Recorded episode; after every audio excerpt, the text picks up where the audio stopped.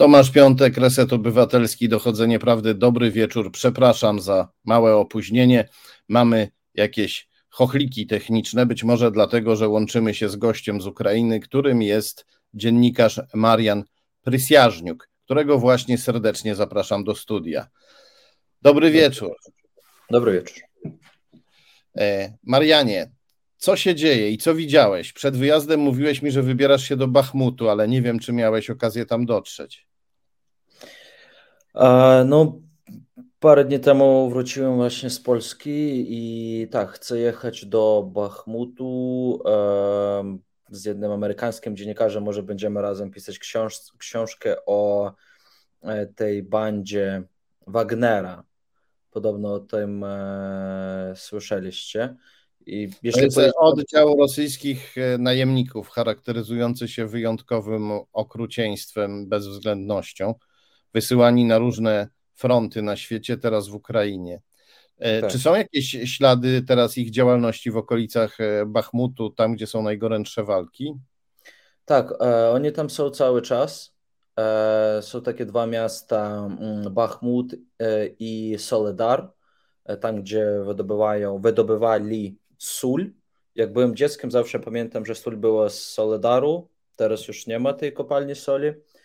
I oni tam są cały czas. Przed chwilą oglądałem też takie relacje od ukraińskich wojskowych i jest mnóstwo zdjęć, jak po prostu no Rosja jak taki typowe imperium azjatyckie po prostu rzuca ich i rzuca, cały czas rzuca i już jest ich tak dużo, że chyba nikt ich nie liczy. I w mediach też międzynarodowych jest informacja o tym, że oni chcą zdobyć ten Soledar, między innymi, bo tam jest ta kopalnia soli i wapno, chyba tak to brzmi po polsku, a oni potrzebują zawsze pieniędzy, żeby dalej kupować broń, żeby szabrować, żeby rekrutować nowych najemników, więc dlatego... Czyli oni chcą, żeby ukraińska kopalnia zapłaciła za niszczenie Ukrainy.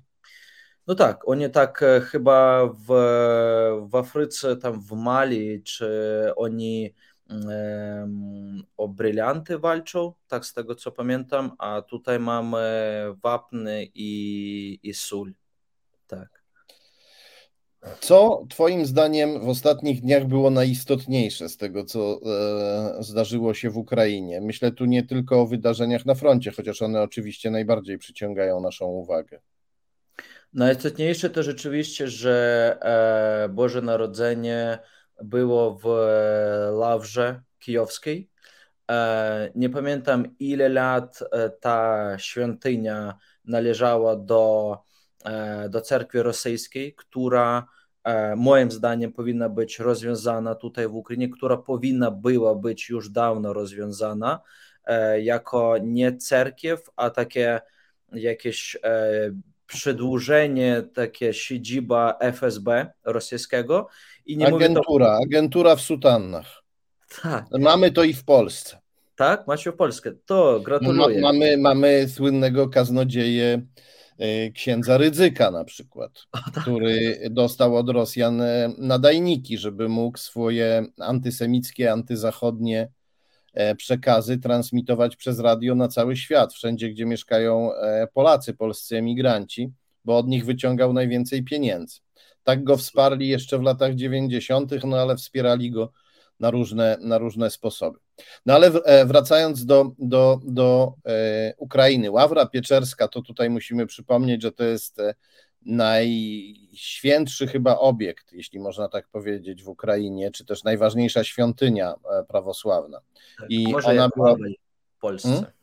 Może jak w Polsce Wawel, coś w tym stylu. A, czyli też najważniejszy zabytek historyczny. Tak. I co to dokładnie znaczy dla Ukraińców, że już nie cerkiew rosyjska tam odprawia nabożeństwa, tylko cerkiew ukraińska?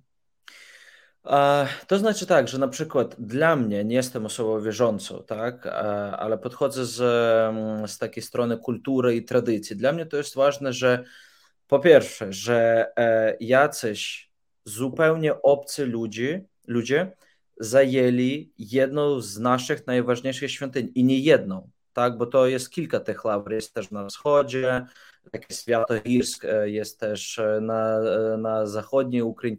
Oni to zajęli, to po pierwsze, więc nie wiadomo niby dlaczego. Po drugie, że tam od lat jest propaganda. Zawsze było, jeszcze w 2014 roku, jak się zaczęła wojna, że jak ktoś z ukraińskich żołnierzy poległ na froncie i rodzice chcieli, żeby msza była tej w cerkwi, to pop, tak, ksiądz rezygnował, nie wspierał tej decyzji, bo powiedział, że ten wasz syn zginął w bratobójczej wojnie, czyli że jakby, czyli wspierał ten mit, że Ukraińcy, Rosjanie, Białorusini są bracia i nie powinni między sobą walczyć, rzeczywiście powinniśmy wszyscy zostać pod takim, nie wiem, pod mianem Moskwy, cesara moskiewskiego. I teraz Służba Bezpieczeństwa Ukrainy zajmuje się tą cerkwią wreszcie, tylko jak wygląda, tylko wojna spowodowała na to, żeby w końcu ukraińskie służby tym się zajęły i znaleziono tam dużo różnych proklamacji, dużo różnych materiałów, które wspierają na przykład okupację Ukrainy. No i też rzeczywiście oni mają paszporty. Czyli służby ukraińskie weszły do, jakby to powiedzieć, głównej cerkwi w Ukrainie i znalazły tam materiały mówiące o tym, że Ukrainę trzeba oddać Rosji. Tak, no, że Ukraina to nie jest państwo, Ukraina to jest po prostu takie pojęcie etnograficzne. Tak, że to jest, bo w języku rosyjskim to tak bardzo brzmi, że to jest Okraina. Okraina to znaczy gdzieś tam daleko, jakoś tak u boku, na uboczu. Okraina to jest po rosyjsku peryferia i Rosjanie wykorzystują taką grę słów, że Ukraina to Okraina. Tak, im się wydaje, że to jest, że semantyka tych słów jest taka sama, więc tam była informacja o tym, że albo na przykład też, że o Noworosji kojarzycie, że to jakby rosyjski mit nowoczesny, że to są tereny południowo-wschodnie Ukrainy, albo też, że trzeba modlić się. Że to jest Nowa Rosja, tak? Tak. Także to jest taki nowotwór polityczny, taki rosyjski nowotwór i było na przykład o tym dużo, tak? No i też rzeczywiście o Putinowi i o temu Cyrylowi, który jest głównym księdzem w cerkwi moskiewskiej. Dużo materiały chwalące Putina i Cyryla. Tak. A Cyryl na przykład wspiera wojsko rosyjskie i Cyryl w swoich orędziach, tak, przemówieniach mówi, że jakoś tam, że śmierć o swój kraj nie jest złą śmiercią, tak, bo walczycie jakby też o Cesarstwo Boskie i wszyscy pójdziecie do nieba. No tak to wygląda. Walcząc za Putina, walczycie za boskie carstwo.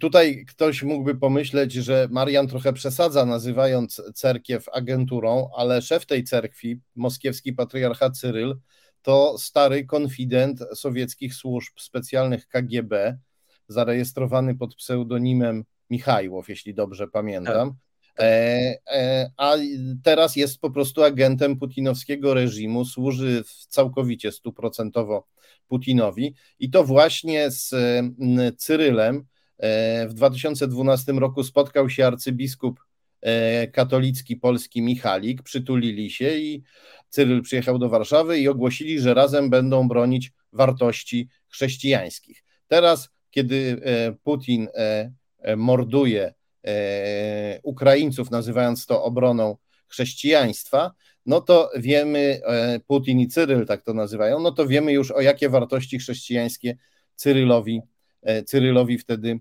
chodziło. Chciałem cię spytać, jak wiele osób należy w Ukrainie do rosyjskiej cerkwi i jaki jest teraz odpływ ludzi z tej cerkwi? Ja nie pamiętam dokładnie ile to jest procentowo, ale to jest albo pierwsza, albo druga cerkiew. Jakoś tak. Moim zdaniem, że jest nawet pierwsza. Trzeba będzie to sprawdzić, ale jakoś tam chyba może ponad 30% wierzących to należy do tej cerkwi i Rosjanie robią to z całym szacunkiem bardzo sprytnie, bo ta cerkiew nie nazywa się do tego dnia u nas cerkiew rosyjska. To jest nazywane po prostu Ukraińska Cerkiew Prawosławna Moskiewskiego Patriarchatu. I na przykład tak są ludzie którzy po prostu nie znają się na polityce, może nie czytają dużo gazet i tak dalej i sobie normalnie chodzą do ukraińskiej cerkwi. No tak, tam jest po starosłowiańsku, jest msza, nikt tam nie mówi każdy dzień jakichś tam brzydkich rzeczy wobec Ukrainy, więc dla nich to jest ukraińska cerkiew. I też były takie filmiki nagrane przez ukraińskich żołnierzy, którzy walczą na froncie z oburzeniami, że jak to tak, my tutaj walczymy, a nasza władza teraz zamyka naszą cerkiew. To wyglądało na przykład tak. Teraz, tak, w tym roku jest ogromny odpływ ludzi i to było widać też, że dużo Ukraińców zaczęło świętować Boże Narodzenie w grudniu, a nie w styczniu. Tak, jeszcze dużo świętuje w styczniu, bo tradycje nie zmieniają się w momencie. I to nie było to, że Bóg tam komuś coś z nieba powiedział, to było tak, że dużo ludzi mówiło, ja też czytałem badania o tym, bo interesuję się tym, że my nie chcemy mieć ten sam kalendarz co Rosjanie. Nie mamy pojęcia, co tam, gdzie papież w Rzymie zmienił tam 400 lat temu, ale nie chcemy iść do Boga tego samego dnia, jak idą Rosjanie, nasi wrogowie obecni. Więc Rosja, tak, my tutaj mamy taki żart, że powinniśmy odsłonić Putinowi pomnik, bo on jest twórcą, założycielem ukraińskiego narodu. Także nacja polityczna nie była stworzona albo była stworzona w mniejszym stopniu, aniż jest teraz przez ten rok. Czyli ta wojna, Putin tworzy teraz ukraińską nację i chyba popełnił ogromny błąd. Krążą tutaj jakieś pogłoski o tym, że w Polsce można usłyszeć takie, dochodzą wieści o tym, że różne gesty, które wykonuje Putin, znaczy różne gesty, ten pseudorozejm, który ogłosił, ale którego nie przestrzegał, bo bombardował podczas tego rozejmu i nagły powrót na scenę tureckiego dyktatora Erdogana, który nagle znowu się zgłosił, chyba nie do końca zaproszony, na mediatora między Rosjanami a Ukraińcami, że to może oznaczać, że armia Putina jest w bardzo złym stanie i że Putin szuka rozpaczliwie jakiegoś wyjścia z twarzą. Czy twoje wiadomości z frontu potwierdzają te pogłoski?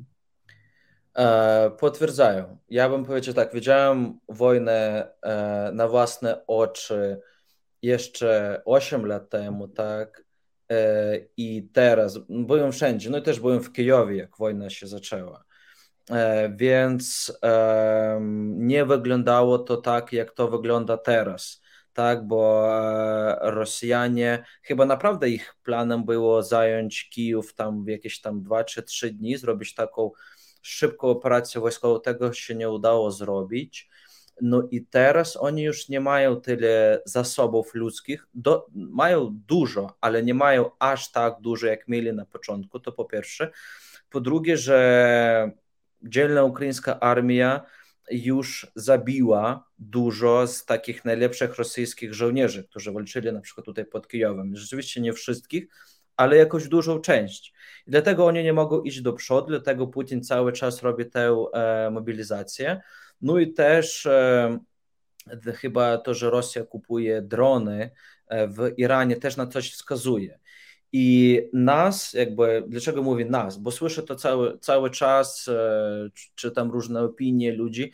Niepokoi tylko jedna rzecz, mam nadzieję, że tego nie będzie, tak? Żeby po prostu w jakimś momencie nas nie sprzedali i żeby nie powiedzieli, no okej, no dobra, oni chcieli Kijów, Kijowa nie mają, mają tam 30 tam, czy ile tam procent waszego kraju, no to gdzieś tam powinniśmy po prostu przestać strzelać i czekać, jak się będzie dalej kontynuowała sytuacja.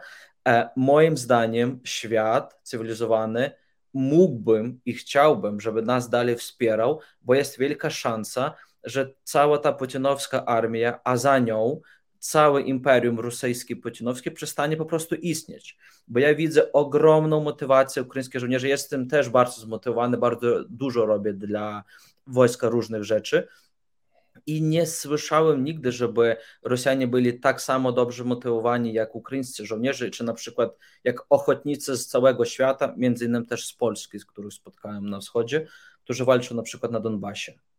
Ale czy widzisz taką perspektywę na przykład, że po rozpadzie rosyjskiej armii, kiedy tam połowa żołnierzy ucieknie, druga do Rosji, a druga połowa przejdzie do niewoli ukraińskiej dobrowolnie, załóżmy taki obraz.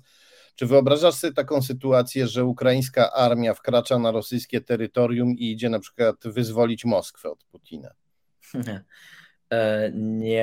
Nie widzę tego. Moim zdaniem, ja widzę tak, że dużo ludzi teraz chcą zemsty. I ja na przykład też. Każdy z nas już kogoś stracił na wojnie. Ktoś na przykład, moi znajomi teraz, ktoś jest w szpitalu, ktoś stracił nogę albo rękę. Ja już nie mówię o takim zdrowiu mentalnym. Więc dużo ludzi chcą zemsty, nawet jeśli to jest nie najlepsze uczucie, jakie może być. I będą starali się zrobić Rosji coś złego. Może w jakiś sposób, nie wiem, prywatny, może jakieś, nie wiem, będą małe grupy wojskowe, nie wiem jak to będzie wyglądało, ale nie widzę tego, żeby po prostu ktoś wspierał, żeby Ukraińcy, nie wiem, wkroczyli do Moskwy. Widzę to, że Ukraińcy, którzy zechcą dalej walczyć i moim zdaniem dobrze by było, żeby po prostu była kropka w tym, oni będą wspierać na przykład małe narody na Kaukazie, w Dagestanie, w Czeczenii, może w Tatarstanie, nie wiem, bo na przykład skoro narody byli okupowani 300 czy 400 lat temu, Polska też kiedyś była okupowana, też przez Rosjan, no i my też. Tak? Moje pytanie jest więc, dlaczego oni, jeśli chcą, nie powinni dostać swojej własnej niepodległości? I moim zdaniem to może być takie połączenie. Jeśli tam będą ruchy oddolne, Moskwa będzie słaba, a ta zemsta od Ukraińców i ta chęć po prostu zabijać Rosjan będzie połączona w jednym momencie, to może być spowodowane, że Rosja, ten imperium zła, przestanie po prostu istnieć. Ja bym unikał słowa zemsta, bo ja doskonale rozumiem to pragnienie.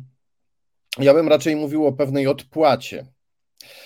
I ten pomysł, jaki mówisz, żeby skanalizować to pragnienie zemsty, odpłaty poprzez wspieranie narodów Kaukazu pragnących się wyzwolić od Rosji, to jest moim zdaniem dobry pomysł.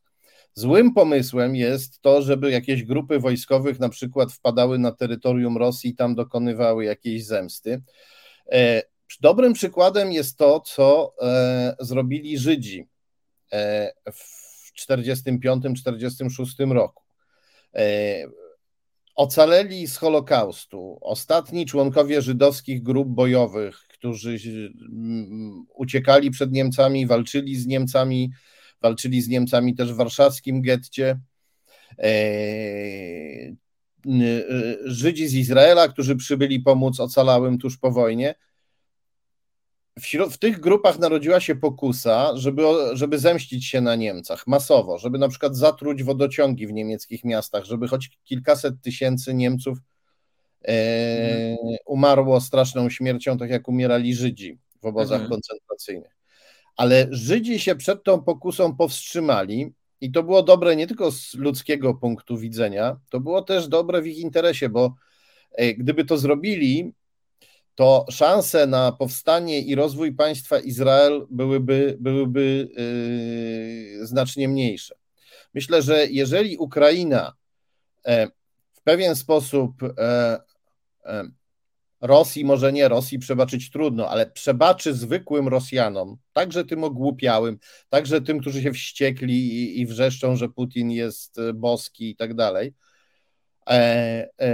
i nie będzie się na nich mścić. Za to odpłaci Rosji w mądry sposób, wspierając aspiracje innych ludów tego imperium do wolności, to myślę, że ta energia po prostu pragnąca odpłaty zostanie dobrze zainwestowana i to pragnienie zostanie dobrze wyładowane.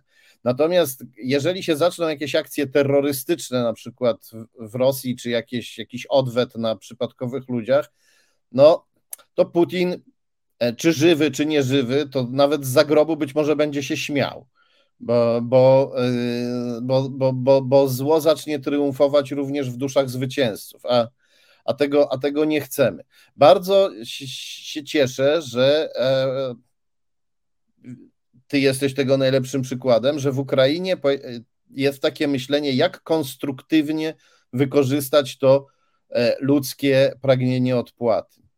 Tak. Ja na przykład miałem na myśli, że jakoś ja nie widzę, żeby nawet trudno pomyśleć sobie, jakby to powinno było wyglądać, że na przykład, nie wiem, że Ukraińcy strzelają z Charkowa gdzieś do budynków cywilnych w Białgorod jakoś, no przecież to wiadomo, tak, teraz wszyscy mają kamery i satelity, to wiadomo kto i skąd i do kogo strzela, a bardziej mam na myśli to i jest o tym już taka mała dyskusja, żeby było tak, jak izraelskie służby specjalne ściągnęły, chyba nazwisko tego pana było Eichmann z Argentyny, jednego z dowódców III Rzeszy, i sąd był w Izraelu. I jakoś wierzę w to, że jest wielka szansa, że Ukraińcy stworzą takie służby i Rosjanie będą uciekać po całym świecie, nie wiem gdzie, do Korei Północnej, może do Chin, będziemy ich ścigać na całym świecie, żeby oni po prostu nigdy w życiu nie mieli spokoju, bo te rzeczy, które też ja widziałem, spalonych ludzi, spalonych kobiet, tyle jest informacji w internecie o gwałtach, o porywaniu ludzi, o molestowaniu dzieci. Nikt nigdy tego, ja na przykład do końca życia tego nie zapomnę i wszystkim na świecie będę mówił, że Rosjanin to jest zło i z Rosjanin trzeba, żeby z Rosjaninem współpracować, trzeba mieć wielkie, duże takie podejście. Więc jeśli ten naród się zmieni za jakiś czas, może świat mu w końcu pomoże, to będę szczęśliwy, ale dowódców, tych, którzy tę wojnę stworzyli, nigdy tego im nie zapomnimy.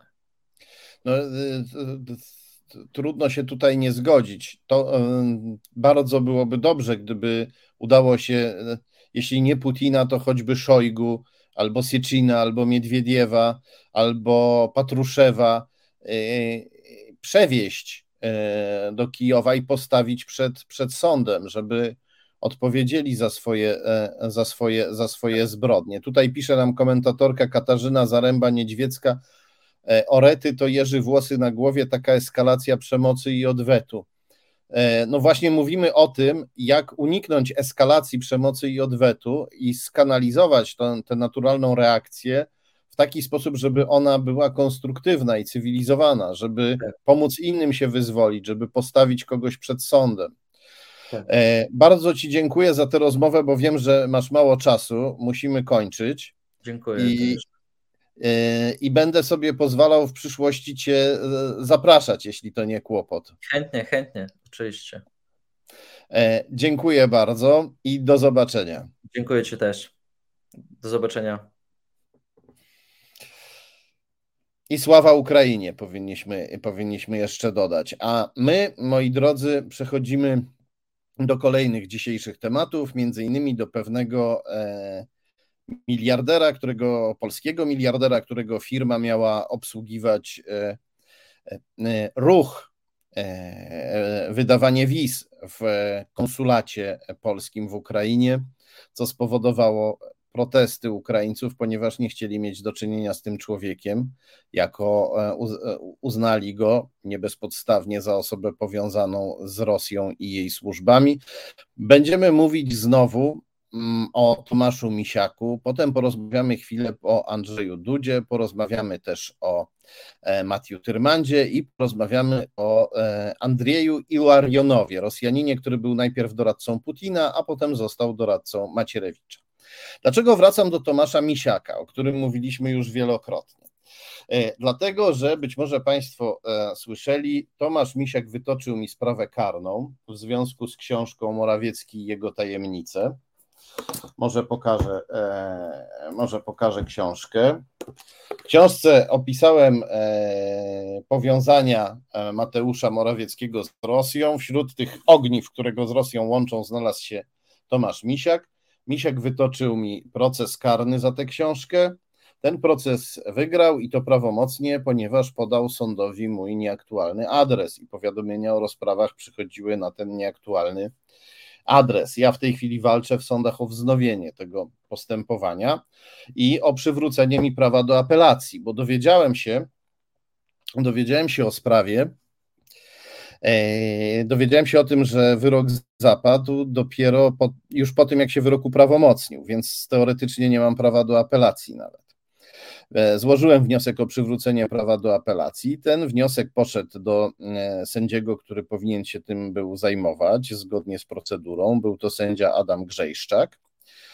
I w tajemniczy sposób tego sędziego zamieniono. Zastąpił go inny sędzia o nazwisku Krysztofiuk. Nie wiem dlaczego, nie powinno chyba tak być. Badamy, na jakiej zasadzie to się stało i czy w ogóle można było dokonać takiej podmiany. Ja i moi prawnicy to badamy. No i sędzia Krysztofiuk odmówił mi prawa do apelacji. Poinformowałem go we wniosku, że powiadomienia o rozprawach, że nie uczestniczyłem w procesie, bo powiadomienia o rozprawach przychodziły na zły, niewłaściwy adres. Powiadomiłem go we wniosku, powiadomiłem o tym sąd we wniosku o przywrócenie prawa do apelacji. A sąd odmówił mi prawa do apelacji, ponieważ uznał, że ten niewłaściwy adres to jest mój adres. I przysłał mi powiadomienie o swojej decyzji. Proszę zgadnąć, na jaki adres mi przysłał to powiadomienie o swojej decyzji sąd? No, proszę Państwa, przysłał mi je na niewłaściwy adres, na ten sam, na który mi wysyłał powiadomienia o rozprawach. Chociaż napisałem do sądu, że to jest niewłaściwy adres i że cała sprawa jakby na tym polega, że jakby cała moja nieobecność stąd się wzięła na procesie, że to jest niewłaściwy adres. Poproszę o skan numer 1.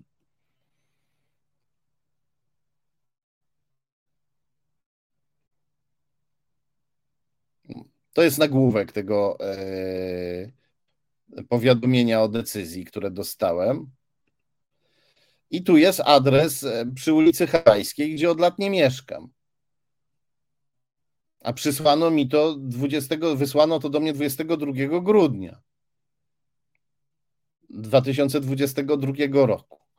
Poproszę o kolejny skan, żeby było wszystko, żebyśmy nie mieli tu żadnych wątpliwości. To jest koperta, w której to do mnie przyszło. Znowu adres na Ursynowie, gdzie nie mieszkam od dawna.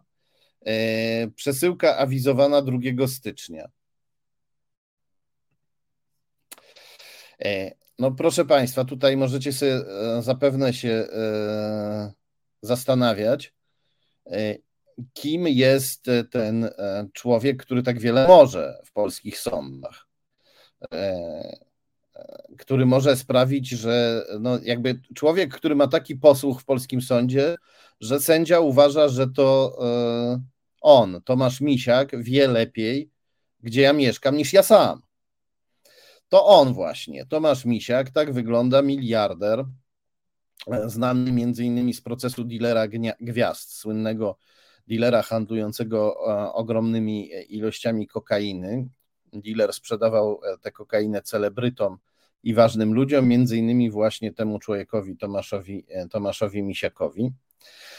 Skąd Misiak wziął się w książce Morawiecki i jego tajemnice? No nie tylko dlatego, że jest przyjacielem, dobrym znajomym, powiązanym też biznesowo z Mateuszem Morawieckim, jest dobrym znajomym Morawieckiego, także dlatego, że jest głęboko związany z Rosją. Poproszę o kolejny skan. To jest strona internetowa rosyjskiej filii firmy Misiaka Work Service. Na tej stronie Tomasz Misiak figuruje jako wiceprzewodniczący Sowieta Dyrektorów Work Service S.A. Poproszę o kolejny skan.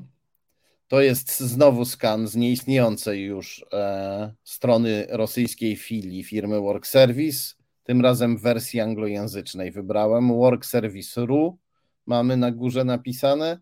łamane przez N, wersja anglojęzyczna i tutaj czytamy, że Work Service oferuje swoje usługi, czyli dostarczanie tanich pracowników na umowach śmieciowych do wszystkich 5000 sklepów należących do sieci Piatieroczka, Perekresto, Karuzel, które stanowią część wielkiego holdingu X5 Retail Group. To czytamy na tej stronie. Natomiast wszędzie, gdzie tylko chcemy, włącznie z Wikipedią, poproszę o kolejny skan, możemy przeczytać, że ten holding, w którego sklepach działał Tomasz Misiak i jego firma, ten holding X5 Retail Group należy do wielkiego kremlowskiego oligarchy Michaiła Friedmana. Pan Misiak, przypomnę jeszcze, z dobrym znajomym Marka Falenty, nie tylko Mateusza Morawieckiego, ale i Marka Falenty. I tutaj mamy, widzimy fragment zeznań Marka Falenty, które Falenta złożył w sądzie w 2020 roku. Falenta mówił, że Tomasz Misiak spotykał się tylko w restauracji Sowa i Przyjaciele ze swoimi znajomymi, ciągle ich tam zapraszał i to prawie codziennie. Odbywali tam długie rozmowy, podczas gdy podsłuchy umieszczone pod stołami urządzenia podsłuchowe pracowały. I Marek Falenta, jak widzimy na następnym skanie, mówi nam, że to Misiak go zaprowadził do restauracji Sowa i Przyjaciele i zapoznał z tymi kelnerami, którzy dokonywali tam podsłuchów. To tyle, żeby sobie przypomnieć, kim jest Tomasz Misiak, a teraz przejdźmy do faktów, które udało nam się ustalić. Po pierwsze, o czym to może też nie jest jeszcze najnowszy fakt, ale to też warto przypomnieć, bo o tym mało się mówi. W firmie Marka Falenty Hawe w Radzie Nadzorczej zasiadali obok siebie Tomasz Misiak i Grzegorz Kuczyński. Poproszę o kolejny skan, żebyśmy zobaczyli, kim jest Grzegorz Kuczyński. Grzegorz Kuczyński to adwokat Jarosława Kaczyńskiego. Czyli miliarder Tomasz Misiak jest powiązany nie tylko z Mateuszem Morawieckim, ale jest też pośrednio powiązany z Jarosławem Kaczyńskim, a na pewno jest blisko całkiem powiązany z adwokatem Kaczyńskiego. Dlaczego? O tym za chwilę. Dodajmy jeszcze, poproszę o kolejny skan, że z mecenasem Kuczyńskim zna się dobrze również Marek Falenta. Tutaj mamy fragment zeznań Marka Falenty, w których Falenta mówi, że z Kuczyńskim łączy go znajomość biznesowa. Więc to nie było tak, że w Radzie Nadzorczej firmy Falenty mecenas Kuczyński pojawił się przypadkiem. Poproszę o kolejny skan i to już jest fakt zupełnie nowy. To jest fragment strony serwisu internetowego Rejestr IO opartego na Krajowym Rejestrze Sądowym, gdzie czytamy, kto działa w firmie Personel Service. To jest nowa firma Tomasza Misiaka. Tomasz Misiak sprzedał firmę Work Service włoskim biznesmenom. W tej okazji też pojawiły się skandale. Włosi też oskarżają Tomasza Misiaka o różne, mówiąc delikatnie, nieprawidłowości. A sprzedał im Misiak tę firmę, bo założył sobie nową, Personel Service, i w tej firmie, w strukturach tej firmy, jak widać, widzimy Tomasza Misiaka i Grzegorza Kuczyńskiego. Na górze skanu jest Tomasz Misiak, na dole jest Grzegorz Kuczyński. Poproszę o kolejny skan. Mówiliśmy sobie, wspomnieliśmy o tym właśnie, opowiedzieliśmy sobie o powiązaniu Tomasza Misiaka z prawnikiem Jarosława Kaczyńskiego, z jego adwokatem, ale na tym nie koniec pośrednich powiązań między Tomaszem Misiakiem a Jarosławem Kaczyńskim. W Fundacji Świat Idei, która kilka lat temu została zlikwidowana, Tomasz Misiak, jak widzimy na kolejnym skanie z serwisu Rejestr.io, Tomasz Misiak był wiceprezesem zarządu, potem prezesem zarządu fundacji, potem likwidatorem, a przez cały czas w Radzie Nadzorczej fundacji zasiadał Leib Fogelman. Na górze skanu widzimy Tomasza Misiaka, na dole skanu widzimy Leiba Fogelmana. Kto to jest Leib Fogelman? Leib Fogelman to bliski przyjaciel Jarosława Kaczyńskiego jeszcze z czasów licealnych. Poproszę o następny skan. To jest fragment artykułu z Newsweeka poświęconego Leibowi Fogelmanowi. Tutaj czytamy, że Fogelman pojechał z Jarosławem i Lechem Kaczyńskim na studencki obóz wojskowy w 1968 roku. Byli wtedy kolegami jeszcze z licealnych czasów. I Fogelman mówi, że na obozie wojskowym zapoznał się ze zwierzęcym antysemityzmem i że ten zwierzęcy antysemityzm tamtych czasów, jest rok 68, czas, jakby to powiedzieć, żydożerczej nagonki prowadzonej przez komunistów, i ta nagonka spowodowała, że Fogelman, jak mówi o sobie, trafił do więzienia za pochodzenie. I wtedy zrozumiał, że musi wyjechać z Polski, i ponieważ wtedy Żydów z Polski wypuszczano, nawet wypędzano, no to z Polski wyjechał. Ciekawa rzecz, że Jarosław Kaczyński ma takiego przyjaciela, ale być może przestaniemy się temu dziwić, kiedy zajrzymy do Instytutu Pamięci Narodowej. Poproszę o kolejny skan. To teraz państwo wygląda bardzo niewyraźnie, właściwie taka, jakby to powiedzieć, pusty formularz, na którym prawie nic nie jest napisane. Prawie całkiem pusty. To jest skan ze strony Archiwum Cyfrowego Instytutu Pamięci Narodowej. Nie znajdziecie jej w internecie, ona jest dostępna tylko na terminalach IPN. W czytelni IPN można sobie tam zajrzeć.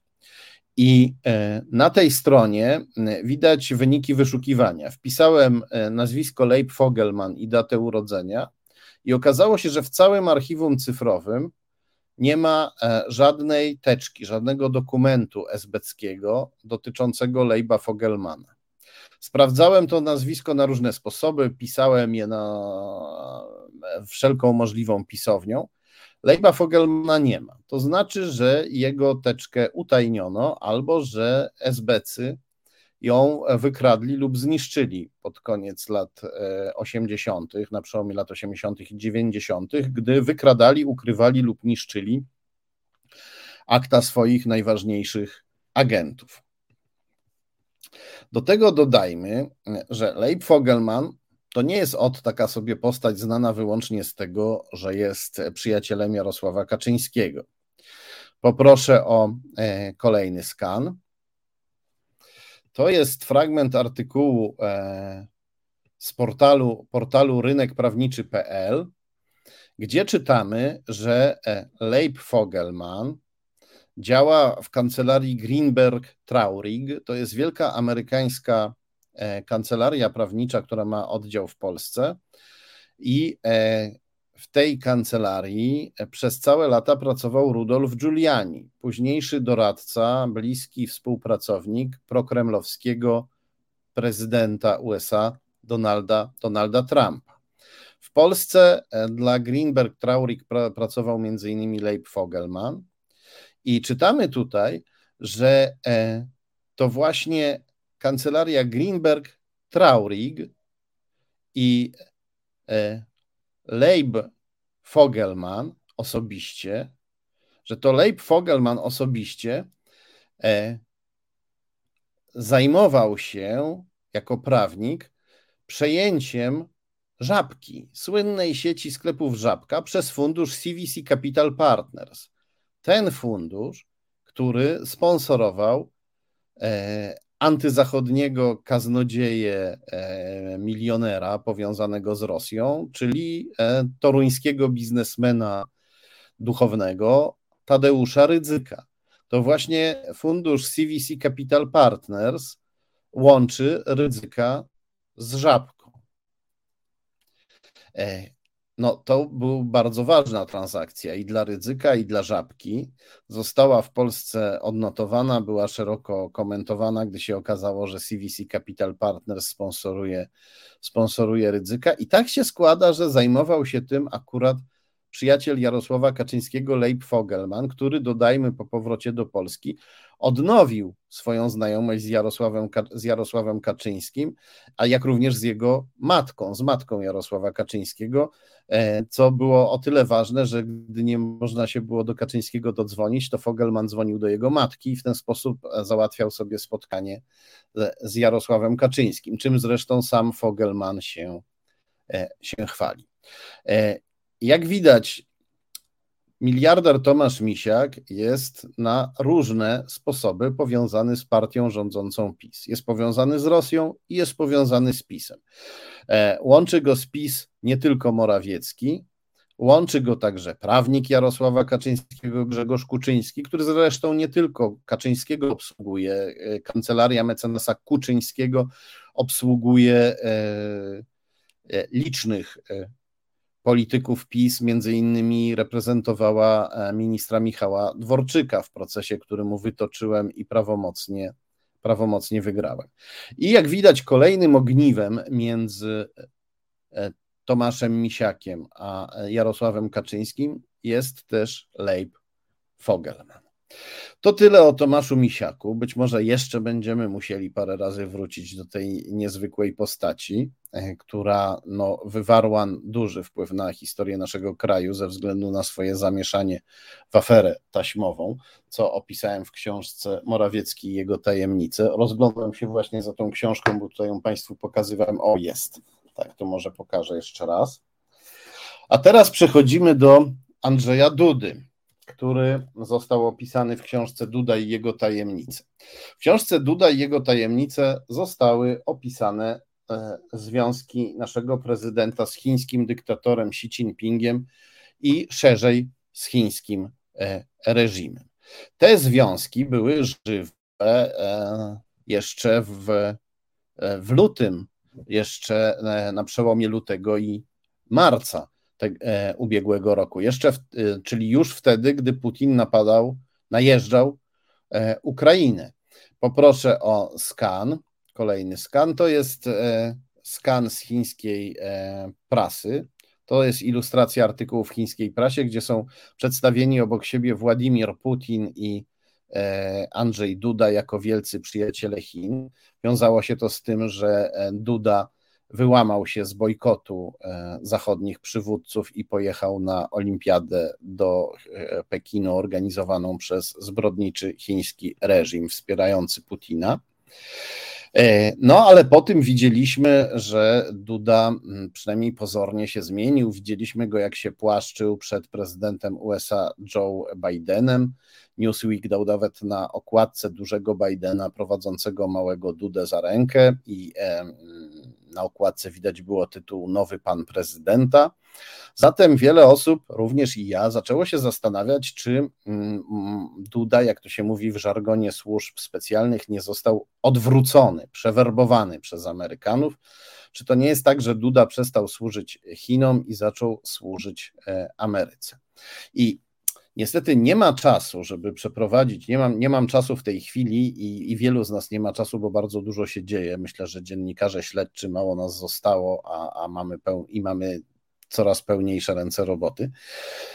Nie ma w tej chwili czasu, żeby przeprowadzić takie dokładniejsze śledztwo, ale chciałem odnotować dwa fakty, które mogą stanowić dla nas pewną wskazówkę.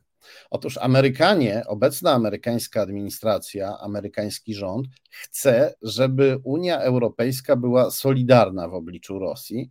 Chce, żeby wschodnia flanka NATO, Polska, Rumunia, Litwa, Łotwa były ściśle związane z Unią Europejską, żeby czuły za sobą wsparcie zachodnich partnerów, także tych europejskich, no i żeby u nas rządziły zachodnie wartości. Dlatego Amerykanie też są bardzo czuli na punkcie niezawisłości sądów. Dlatego Amerykanie chcieliby, żeby Polska dostała pieniądze z Krajowego Planu Odbudowy od Unii Europejskiej, ale oczywiście, żeby to się odbyło wszystko w sposób prawidłowy, czyli żeby Polska zrezygnowała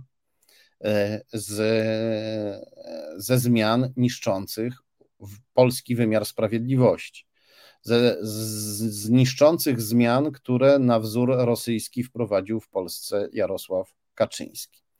I jak wiemy, PiS jest w trudnej sytuacji, potrzebuje bardzo pieniędzy i gotów byłby być może pójść na takie ustępstwo, ale mały koalicjant pod wodzą Zbigniewa Ziobry, czyli partyjka Solidarna Polska, blokuje te zmiany. I Solidarna Polska pozwoliła sobie na taki fortel, poproszę o kolejny skan, że jakby to powiedzieć, schowała się za Dudę. Solidarna Polska ogłosiła, że PiS najpierw ma przekonać prezydenta Andrzeja Dudę do wprowadzenia proeuropejskich, prozachodnich zmian, przede wszystkim, jakby to powiedzieć, prosądowych, wprowadzenia zmian, które trochę, choć odrobinę być może spowolnią lub odwrócą proces niszczenia naszych sądów. Solidarna Polska powiedziała, że mogłaby się tutaj ewentualnie na to zgodzić, jeśli do takich zmian da się przekonać prezydent Andrzej Duda. No i gdyby Duda faktycznie służył Amerykanom, to natychmiast by wystąpił i powiedział: tak, absolutnie popieram te zmiany. Coś by tutaj jeszcze, pewnie ta jego przemowa trwałaby dłużej niż to jedno zdanie, które ja powiedziałem, no bo Duda jak mówi, to lubi mówić, lubi przemawiać, no ale powiedziałby mniej więcej coś takiego. Tymczasem Duda, poproszę o kolejny skan,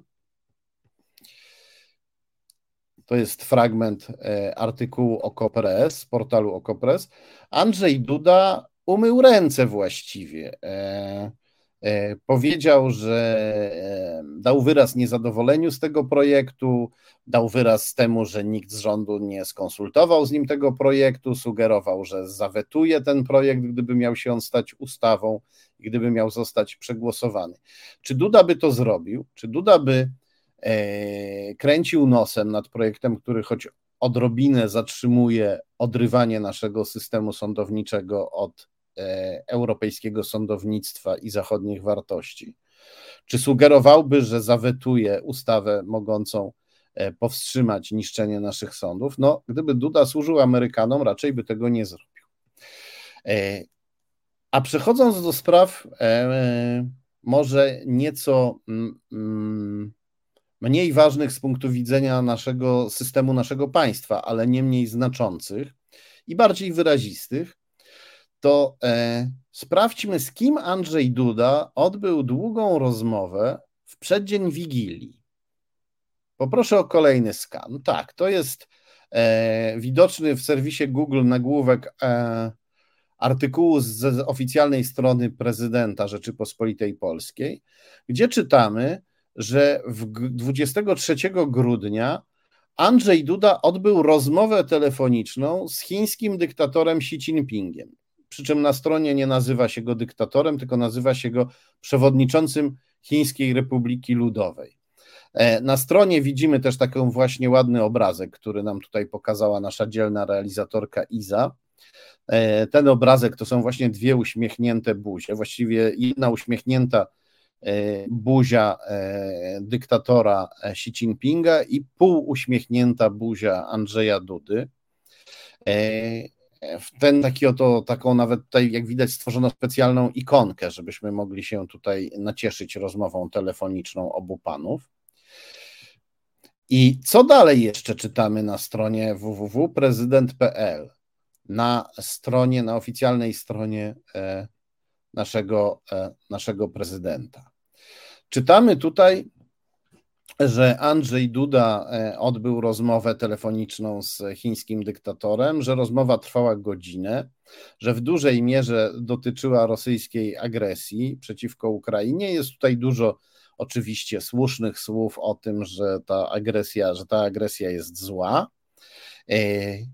A potem czytamy, że obie strony podkreśliły wysoką jakość, intensywność i przyjazną, opartą na wzajemnym szacunku atmosferę wzajemnych relacji między Polską PiS a zbrodniczym chińskim reżimem. I żeby nie było, że to są zwykłe takie dyplomatyczne, puste komplementy, to dalej dowiadujemy się jeszcze, że wyrazem tych wzajemnych relacji były obrady komitetu międzyrządowego.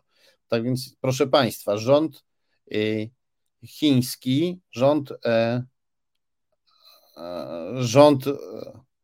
rząd krwawego, bo to trudno inaczej nazwać, zbrodniczego reżimu, sobie obraduje z naszym rządem, znaczy z naszym, z pisowskim rządem Polski i nawet stworzyły sobie te oba kraje taki komitet międzyrządowy, który zachwala nam prezydent Andrzej Duda.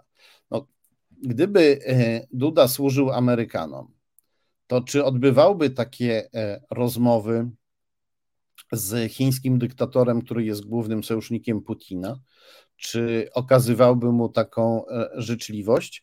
O, Iza, za wcześnie wrzuciłaś nam skan. Za chwilę do tego przejdziemy. Proszę Państwa, Iza się pośpieszyła. Nie wiem, czy Iza mnie słyszy, więc muszę do niej napisać na czacie. Pisze Iza Falstart z tym skanem. O tak, wróciliśmy do strony prezydent.pl. Bardzo dobrze. Nie, ja się cieszę, że Iza tutaj sama te skany nam wkłada. Teraz się pośpieszyła odrobinę za bardzo, ale ja się cieszę, że Iza sama tutaj jakby aktywnie te skany prowadza, bo to mi oszczędza czasu. Nie muszę mówić, że poproszę o kolejny skan. Nie muszę tego bez przerwy mówić. Tak więc proszę wszystkich o łapki dla Izy, żeby tutaj się nie speszyła tym falstartem. Tak? Przypominam, że każda łapka zwiększa oglądalność naszej transmisji. Gdyby i tu ktoś mógłby powiedzieć, no dobrze, ale jeżeli Amerykanie odwrócili, przewerbowali Dudę, to może on jest taki serdeczny dla Xi Jinpinga na pokaz, a potem donosi Amerykanom o tym, co mu Xi Jinping powiedział. No, w dyplomacji raczej unika się wykorzystywania głów państwa jako szpiegów. Gdyby Amerykanie robili z nami coś takiego, to by znaczyło, że traktują nas jak najgorszą republikę bananową. To w ogóle przepraszam kraje latynoskie za to pogardliwe określenie, no ale Amerykanie mają niechlubne karty w swojej przeszłości i niekiedy sprowadzali niektóre kraje do roli takich republik bananowych. Mam nadzieję, że nas to nie dotyczy, aczkolwiek PiS ciężko pracuje nad obniżeniem prestiżu naszego państwa. Ale gdyby nawet tak było, gdyby Duda był aż tak posłuszny Amerykanom w tak śliskiej sprawie, to czy w takim razie kręciłby nosem nad ustawą, która mogłaby powstrzymać niszczenie naszych sądów i mogłaby nas znowu zbliżyć do Unii Europejskiej, do Zachodu? Raczej by nie kręcił. Tu nie mamy jeszcze, jakby to powiedzieć, 100% pewności, co się tak naprawdę dzieje w głowie Andrzeja Dudy i wśród jego współpracowników. Ale te fakty, które teraz przytoczyłem, moim zdaniem stanowią dla nas pewną wskazówkę. No i teraz przechodzimy do tematu, który tutaj Iza nam, jakby to powiedzieć, zapowiedziała. To teraz poproszę o ten skan. No właśnie. Przechodzimy do Andrieja Iłarionowa, rosyjskiego doradcy Antoniego Macierewicza. To, co widzą Państwo teraz, to jest nagłówek artykułu opublikowanego przez portal jak najbardziej pisowskiej telewizji Republika. Czytamy tutaj, że wśród zagranicznych doradców Macierewicza znalazł się Iłarionow i dalej w treści artykułu poproszę o kolejny skan. Czytamy, że Antoni Macierewicz powołał specjalną podkomisję oczywiście do zbadania przyczyn katastrofy smoleńskiej, ponieważ skan jest z 2016 roku. Kto to pamięta, a jednak warto sobie czasem takie perełki przypomnieć. Antoni Macierewicz powołał specjalną podkomisję, na jej czele stanie Wacław Berczyński, czytamy, jest rok 2016, a wśród zagranicznych doradców znajdzie się w drugiej linijce od końca Andriej Iłarionow, były doradca Władimira Putina. I to jest właśnie on. Andriej Iłarionow razem z Władimirem Putinem, Putin jeszcze chudszy, był znacznie mniej spuchnięty na tym zdjęciu. Iłarionow się aż tak bardzo przez te lata nie zmienił. Mówię to, bo widziałem jego niedawne zdjęcia. Putin się zmienił. Widać, że z Putinem jest ostatnio źle i może dobrze, że z Putinem jest źle. No dobrze, ale tak wyglądali obaj panowie, kiedy sobie nawzajem do siebie szeptali, Iłarionow i Putin. Tak wyglądał Iłarionow z Putinem, zanim trafił do Macierewicza. I jak to się stało, że w 2016 roku przyjęliśmy tę wiadomość spokojnie? Nie wszyscy ją przyjmowali spokojnie. Gazeta Wyborcza, dokładnie Mirosław Czech w Gazecie Wyborczej napisał artykuł, w którym czytamy, że rosyjski ambasador przyszedł złożyć życzenia noworoczne PiS, że powiało ciepłem między PiS a Rosją, że Maria Zacharowa, czyli ta sama, jakby to powiedzieć, kobieta, która jest, ta sama osoba, która jest szczekaczką główną rosyjskiej propagandy, rzeczniczka rosyjskiego MSZ-u, mówiła, że suwerennym prawem Polski jest znać prawdę i jej szukać, prawdy o katastrofie smoleńskiej. Tak mówili Rosjanie jeszcze parę lat temu, tak mówili putinowcy. I Mirosław Czech się zastanawiał, skąd to ciepło między PiS a Rosją, a nawet między PiS a podkomisją smoleńską. Między Rosją a podkomisją smoleńską. Poproszę o kolejny skan, to dalszy fragment artykułu Mirosława Czecha. Mirosław Czech pisze: wstrzemięźliwość Moskwy warto odnotować również ze względu na udział w pracach podkomisji Andrieja Iłarionowa, doradcy Putina w latach 2000-2005. To ekonomista, a nie specjalista od badania katastrof lotniczych, ma opinię krytyka Putina i od lat komentuje politykę, ostatnio w związku z agresją Rosji na Ukrainie. 2 lata temu w TVN24 powiedział: żadne drzewo, żadna brzoza nie była w stanie zniszczyć skrzydła takiego samolotu. Eksperci od lotnictwa uważają zupełnie inaczej. Mirosław Czech dodaje, że Iłarionow pracuje w waszyngtońskim Cato Institute, który chce, żeby USA wystąpiły z NATO i opowiada się przeciwko sankcjom nałożonym na Rosję. A to ci krytyk Putina, ten Iłarionow, można by pomyśleć. Postanowiłem sprawdzić, co przez te lata Iłarionow dokładnie robił. Najpierw zacząłem od tych lat wcześniejszych, kiedy współpracował z Putinem. Tutaj można się więcej dowiedzieć chociażby z Wikipedii. Poproszę o kolejny skan. Czytamy, że w 2000 roku Iłarionow został głównym ekonomicznym doradcą Putina, że reprezentował Putina w grupie G8, która zrzeszała największe, najbogatsze i najpotężniejsze państwa świata. Wprowadził podatek liniowy w Rosji, który niekoniecznie okazał się dobry dla rosyjskiej gospodarki, na pewno nie pod każdym względem. I zasiadał w Radzie Nadzorczej Centralnego Banku Rosji.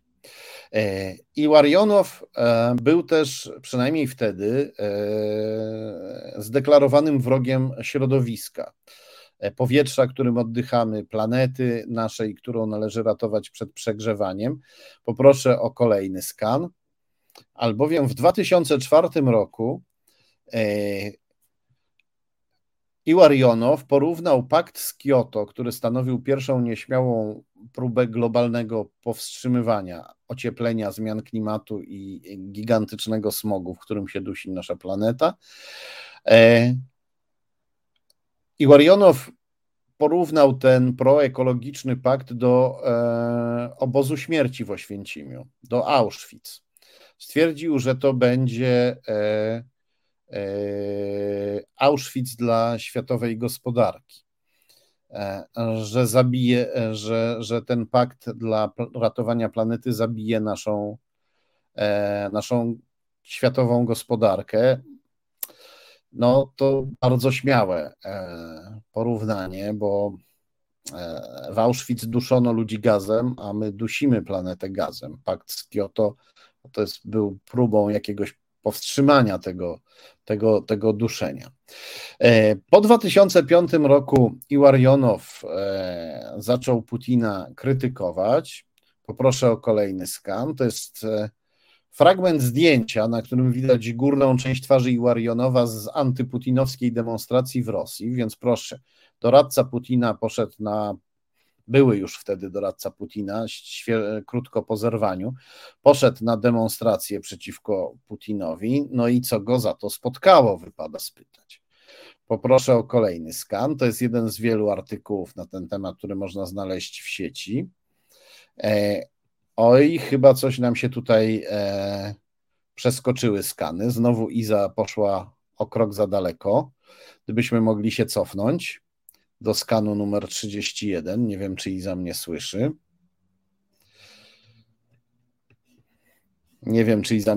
No dobrze, skan numer 31, którego Iza nam nie pokazuje, to był skan z serwisu Woanius, fragment artykułu serwisu Woanius, w którym czytaliśmy, że uczestnicy tej demonstracji poszli za kratki, liczni, między innymi Gary Kasparow, natomiast nigdzie nie znalazłem artykułu, w którym byłoby napisane, że Iłarionow również poszedł za kratki. Obecnie to, co widzimy na skanie, który teraz nam pokazała Iza, fragment artykułu gazety The Sun, wydanie nowojorskie. Czytamy w tym artykule, że Iłarionow obecnie nawołuje Amerykanów, żeby byli surowi dla Rosji. Jakby to powiedzieć, się przedstawia jako wróg Putina i jako zwolennik jak najostrzejszych sankcji dla Rosji. Ale co poza tym jeszcze mówi Iłarionow? Poproszę o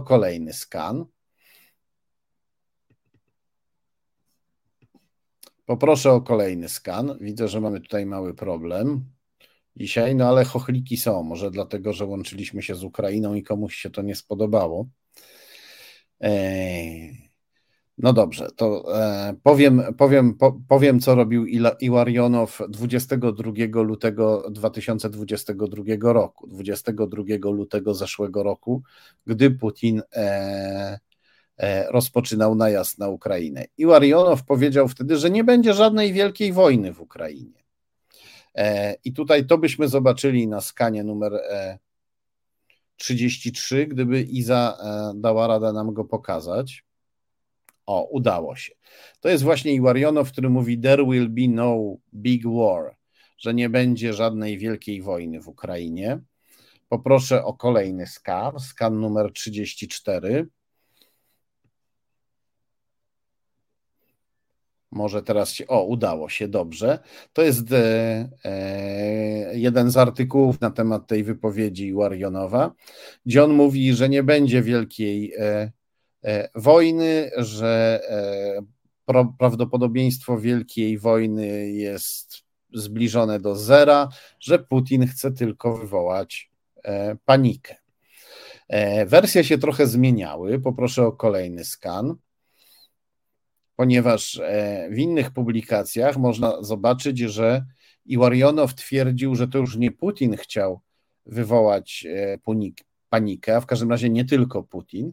Iłarionow twierdził, że to prezydent Joe Biden twierdził, że Rosja zaatakuje Ukrainę, aby odciągnąć uwagę od dochodzenia specjalnego prokuratora Durhama, który w Stanach prowadził wówczas śledztwo mające udowodnić, że Trump nie był związany z Rosją i że istniał natomiast antytrumpowski spisek próbujący Trumpowi przypisać związki z Rosją. Jak widać, Andriej Iłarionow broni prokremlowskiego prezydenta Donalda Trumpa i wykorzystuje nawet do tego wojnę przeciwko Ukrainie, po to, żeby rzucić cień na Bidena, który z Trumpem wygrał. Więcej nawet. Poproszę o kolejny skan. To jest skan z serwisu LRT-LT, czyli LRT-LT, serwisu działającego w krajach bałtyckich, wersja anglojęzyczna. Czytamy tutaj, że Andriej Iłarionow twierdził, że grudniowy wzrost napięcia między Ukrainą i Zachodem a Rosją, który zakończył się później inwazją, Iłarionow twierdzi, że ten wzrost napięcia i agresja werbalna Putina, która później przerodziła się w najazd, że to wszystko zostało uzgodnione przez Putina z Bidenem i z Zełenskim po to, żeby zastraszyć Ukraińców, żeby oni się wreszcie zgodzili na ustępstwa wobec Rosji. Czyli były doradca Putina Andriej Iłarionow, później doradca Macierewicza, wmawia nam, że Biden i Zełenski spiskują z Putinem. Biden cieszy się szczególnymi względami pana Iłarionowa. Poproszę o kolejny skan. To jest wpis z bloga Andrieja Iłarionowa, w którym Iłarionow mówi rzeczy dosyć niesamowite. Mówi, że wybory, w których wygrał Joe Biden, zostały sfałszowane w tym artykule. I w innych jego jeszcze wypowiedziach powtarzał to samo. Poproszę o kolejny skan. To jest skan, tym razem zobaczymy skan ze strony Radia Swoboda, czyli rosyjskojęzycznego, prodemokratycznego radia prowadzonego przez rosyjskich emigrantów politycznych we współpracy z Amerykanami. Tutaj czytamy znowu, że Biden mógł wcale nie wygrać wyborów, tak twierdził Iłarionow, i czytamy, że Partia Demokratyczna w USA według Iłarionowa chce zniszczyć instytucje państwa i wprowadzić rządy monopolistyczne, wprowadzić tyranię w Stanach Zjednoczonych. No, to są rzeczy, które opowiadała nam zawsze kremlowska propaganda. Poproszę o kolejny skan. To dalszy ciąg tego artykułu. Tutaj czytamy, że szturm na Kapitol przeprowadzony przez wściekłych zwolenników Trumpa po jego porażce wyborczej. Czytamy tutaj, że ten szturm według Andrieja Iłarionowa, doradcy Macierewicza, a wcześniej Putina, ten szturm miałby być prowokacją zorganizowaną przez Antifę, przez radykalnych antyfaszystów i przez czarnych aktywistów ruchu Black Lives Matter, czyli ruchu walczącego o prawa osób czarnoskórych.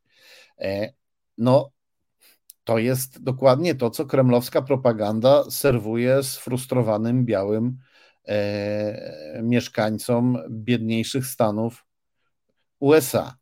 No dobrze, a co mówił Iłarionow o stronach sobie bliższych? Co mówił jeszcze o Ukrainie? Sprawdźmy. Ano mówił na przykład, jak widzimy na tym skanie, że upadek Ukrainy jest nieunikniony. Po tym jak Putin napadł na Ukrainę. Nawet nie napadł, bo przypominam, najazd był w 2022 roku, ale pierwsza napaść Putina była w 2014 roku. I po tej pierwszej napaści, po zagarnięciu Krymu i Donbasu, w styczniu 2015 roku, jak widzimy na tym skanie, pan Iłarionow, doradca Putina, potem Macierewicza, twierdził, że Ukraina upadnie. Już w 2015 roku, po utracie Krymu i Donbasu miała upaść. No to oczywiście było też zgodne z kremlowską propagandą, która nazywała Ukrainę upadłym państwem. I tego człowieka Macierewicz wziął sobie do podkomisji smoleńskiej. A co pan Iłarionow mówi nam na przykład o Rosji obecnie? Co teraz mówi o Rosji? Poproszę o kolejny skan. No, nie udało nam się, wyskoczył nam jakiś poprzedni skan. Poproszę o skan numer 41. Iza dzisiaj widzę dzielnie boryka się z chochlikami. Poproszę o skan numer 41. Jest, udało się. To jest wpis Andrieja Iłarionowa, w którym on pisze, że po napaści Rosji na Ukrainę i po wprowadzeniu sankcji rosyjska gospodarka rozkwita, przeżywa ożywczy impuls, zaczyna się wreszcie właściwie reformować, zaczyna produkować na potrzeby kraju. Brzmi to tak niesamowicie, pomyślałem sobie, Państwo mi nie uwierzą, więc przetłumaczyłem to w Google Translatorze jeszcze, poproszę o kolejny skan, żebyśmy mogli sobie przeczytać, co pan Iłarionow mówi o rosyjskiej gospodarce po napaści na Ukrainę i po sankcjach. Poproszę o skan numer 42. O, już go mam. Pan Iłarionow mówi, co tak naprawdę może się wydarzyć w najbliższej przyszłości. Intensywna restrukturyzacja strukturalna rosyjskiej gospodarki, o której celowości i konieczności w ostatnich dziesięcioleciach napisano tysiące stron, o której tak regularnie mówi się na wszelkich konferencjach. Branże skoncentrowane na wykorzystaniu dochodów z wynajmu zostaną ograniczone, zmniejszy się konsumpcja, zwłaszcza ta prestiżowa, ale branże zorientowane na zdrowy popyt na rynku krajowym i zagranicznym, które od dawna są tłumione przez przewartościowaną walutę narodową, otrzymają potężny bodziec do rozwoju. No więc nic dziwnego, że po tym wszystkim ukraiński portal antykorupcyjny i śledczy Antikor, poproszę o kolejny skan, skan numer 43. Zamieścił długi artykuł ostrzegający przed Iłarionowem. I tytuł jest jednoznaczny. Przyjaciel Ukrainy Iłarionow, przyjaciel w cudzysłowie, przyjaciel Ukrainy Iłarionow to agent wpływu Putina. To w sumie niesamowite, że Antoni Macierewicz zaprasza kogoś takiego jak Iłarionow do podkomisji smoleńskiej i my wszyscy przyjmujemy to spokojnie, no pomijając ten artykuł w Gazecie Wyborczej, celny, ale też bardzo spokojny. Ten, który cytowaliśmy wcześniej, artykuł Mirosława Czecha. O Andrzeju Iłarionowie w podkomisji smoleńskiej przypomina często Grzegorz Rzeczkowski, którego serdecznie pozdrawiam. Trudno o jaskrawszy dowód zdrady Macierewicza, aczkolwiek tych jaskrawych dowodów mamy bardzo dużo, no ale to po prostu jest oczywiste. To jest oczywiste, że Andrzej Iłarionow cały czas pracuje dla Putina. Dla każdego, kto nie jest przedszkolakiem, to jest oczywiste. Dla każdego, kto choćby odrobinę się poświęci godzinę na zapoznanie się z działalnością Andrzeja Iłarionowa, Antoni Macierewicz bierze tego człowieka do podkomisji smoleńskiej. Wszyscy przyjmujemy to spokojnie i machamy ręką. I to pokazuje, jak bezczelni są, jak bezczelni mogą być w Polsce rosyjscy agenci, bo my programowo chowamy głowę w piasek. Nawet gdy Iłarionow nam wyskoczy, jak diabeł z pudełka u boku Macierewicza, chowamy głowę w piasek. Chowamy głowę w piasek i nie chcemy widzieć bezczelnie panoszącej się w naszym kraju i w naszym państwie rosyjskiej agentury. A skoro o agentach mowa, to opowiemy sobie jeszcze dzisiaj o kimś, kto zasługuje na miano niezłego agenta, o synu świetnego polskiego pisarza Leopolda Tyrmanda. Leopoldowi Tyrmandowi wiele dzieł się udało, ale ten syn akurat mu nie wyszedł. No cóż, Tyrmand umarł, kiedy syn był jeszcze małym dzieckiem, więc nie miał szans go wychowywać. Mówię o Matthew Tyrmandzie, który tutaj do Polski przybył niegdyś jako pan z Ameryki i który próbował tutaj zrobić karierę jako pan z Ameryki. Został doradcą pisowskiego ministra spraw zagranicznych Witolda Waszczykowskiego. No, ale wielkiej kariery u nas nie zrobił. Natomiast udało mu się dokonać czegoś dużego za oceanem i o tym teraz sobie opowiemy. Państwo zapewne wiedzą, że wczoraj wybuchły rozruchy, no wczoraj one nie wybuchły, one narastały od pewnego czasu, no ale wczoraj doszło, jakby to powiedzieć, do erupcji społecznej w Brazylii. Na wzór Trumpowców, którzy zaatakowali Kapitol, siedzibę Kongresu w Stanach Zjednoczonych.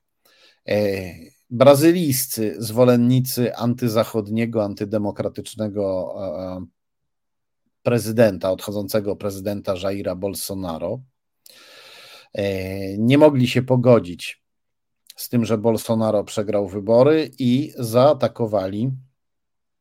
zaatakowali siedzibę Kongresu, czyli Parlamentu Brazylijskiego, Pałac Prezydencki, siedzibę Sądu Najwyższego. A dlaczego? Bo uwierzyli, bo wmówiono im, że wybory zostały sfałszowane, zmanipulowane. Poproszę o kolejny skan. Skan numer... A, już mamy skan numer 44.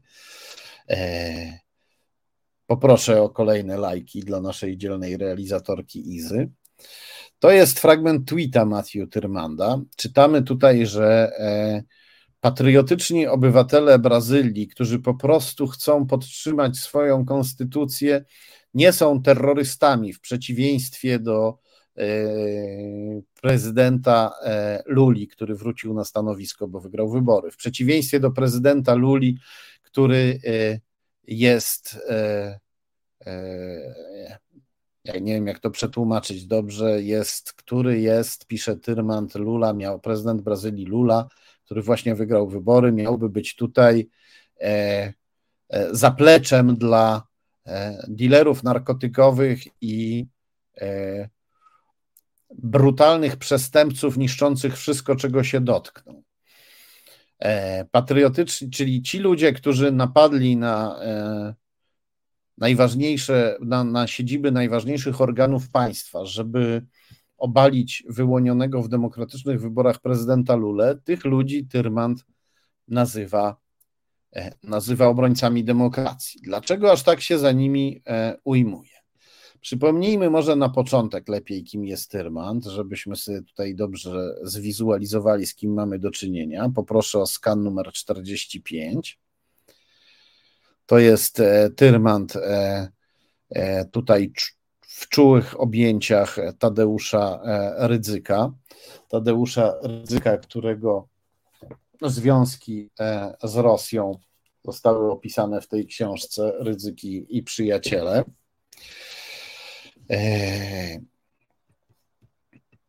Przypomnijmy sobie jeszcze, jak Tyrmand rozrabiał w Polsce. Poproszę o skan numer 46. Między innymi Tyrmand pozwał mnie po tym, jak ujawniłem jego bezpośrednie powiązania z Trumpem i pośrednie powiązania z Rosją. Właściwie nawet nie ujawniłem, napomknąłem o nich w satyrycznym felietonie.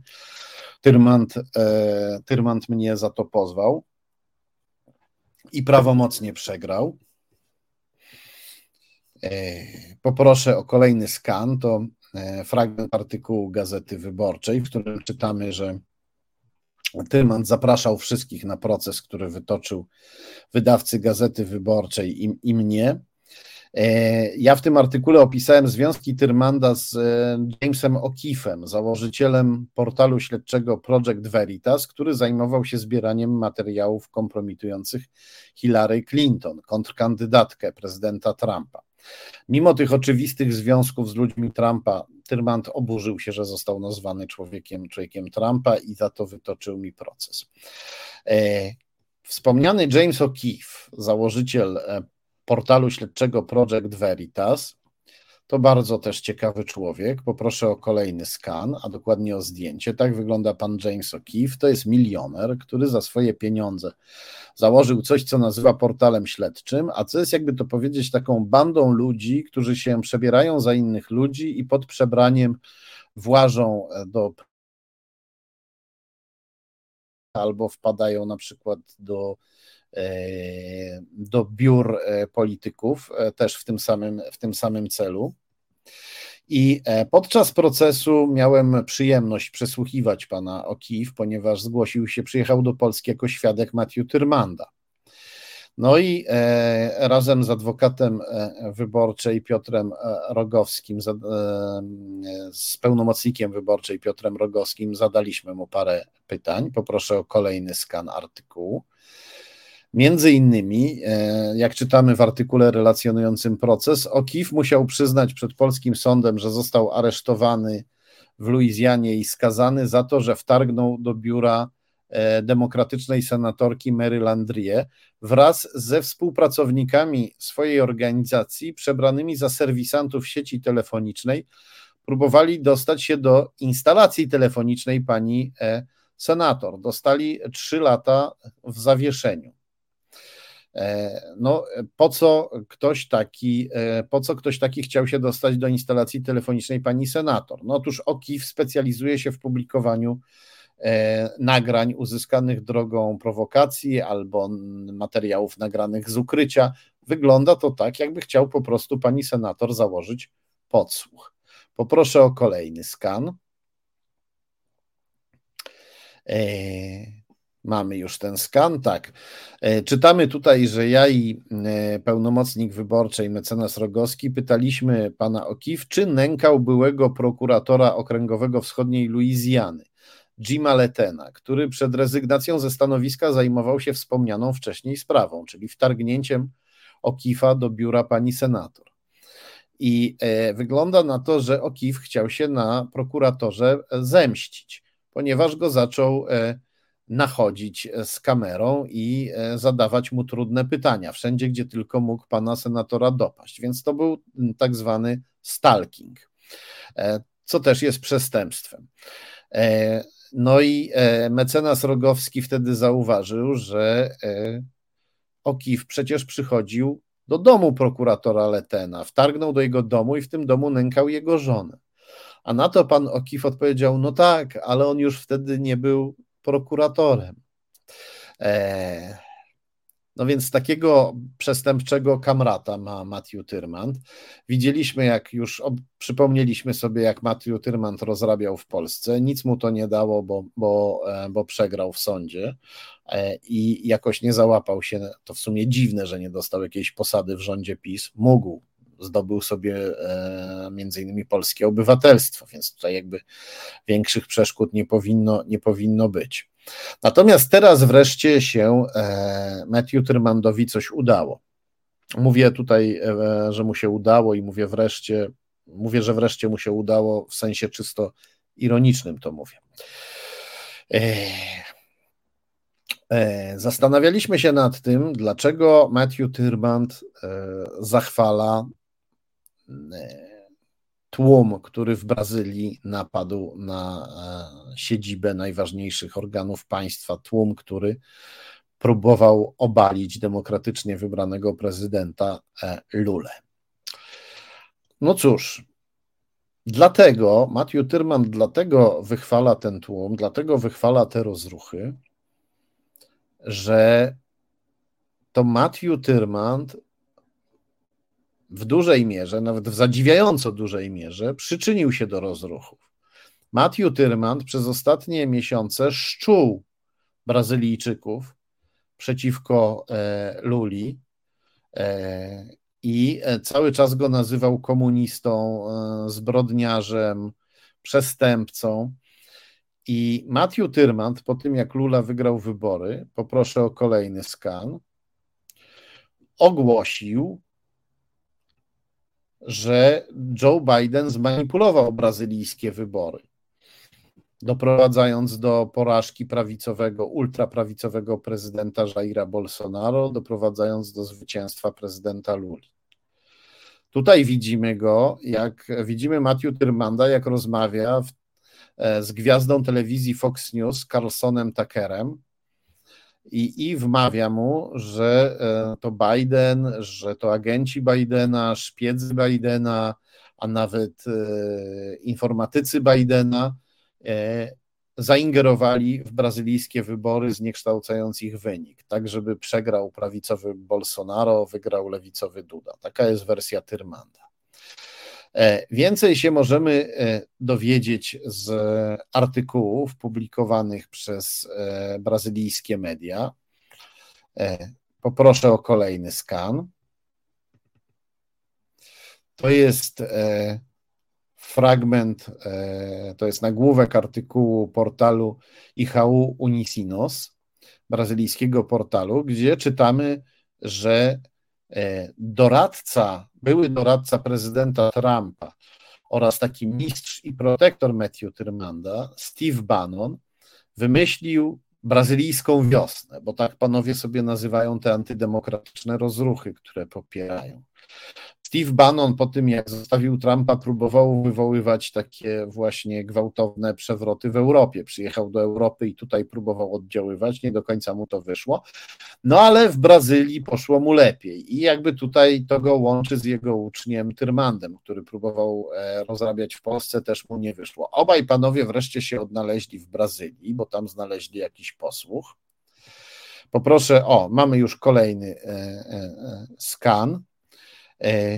To jest dalszy ciąg artykułu z tego brazylijskiego portalu. Czytamy tutaj, że Matthew Tyrmand, członek konserwatywnej organizacji Project Veritas, to ci ludzie, którzy to pan O'Keefe i jego koledzy. Ten Project Veritas to jest pan O'Keefe i jego koledzy, którzy włamywali się do biura pani senator i nękali żonę prokuratora Luizjany. Więc Matthew Tyrmand, członek konserwatywnej organizacji Project Veritas, która używa ukrytych kamer, żeby zastraszać dziennikarzy, był jednym z gości Bannona w programie Bannona, żeby rozmawiał z Bannonem o Brazylii. Wystąpił w niemal wszystkich odcinkach programu Steve'a Bannona, które dotyczyły Brazylii, i w listopadzie powiedział, że Jair Bolsonaro chciał zrobić dobrze, gdy chciał opóźnić przekazanie władzy prezydentowi Luli, rzekomo po to, żeby sprawdzić, czy wybory czy w wyborach nie ma oszustw, No spróbujmy sobie wyobrazić taką sytuację. Być może nas też to czeka. PiS przegra wybory, a potem ogłosi, że nie może jeszcze oddać władzy, bo przez najbliższe miesiące musi sprawdzić, czy wybory nie zostały przypadkiem oszukane. I takie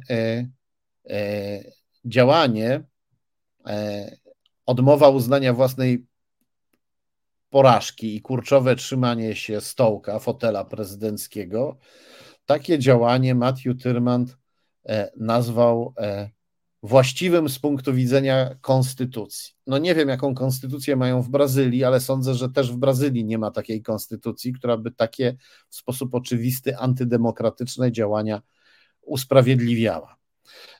Dalej czytamy w artykule, że brazylijskie władze i międzynarodowi obserwatorzy nie znaleźli żadnego dowodu na oszustwa, na sfałszowanie wyborów.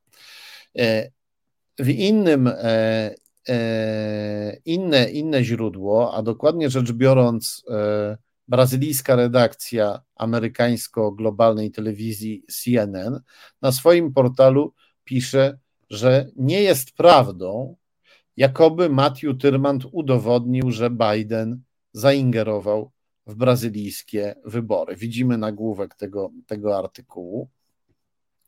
I poproszę o kolejny skan. Artykuł odnosi się do tego, co Matthew Tyrmand powiedział w rozmowie z gwiazdą telewizji Fox News Carsonem Tuckerem.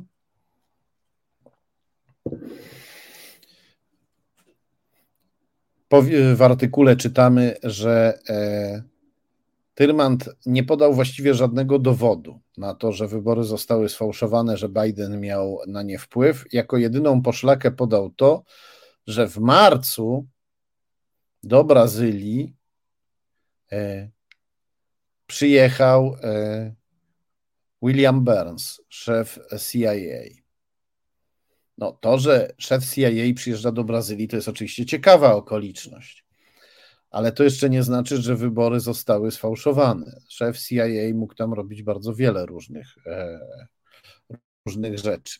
Na to, żeby udowodnić fałszerstwo wyborcze, to trzeba mieć mocne dowody, a tu dowodów nie było żadnych.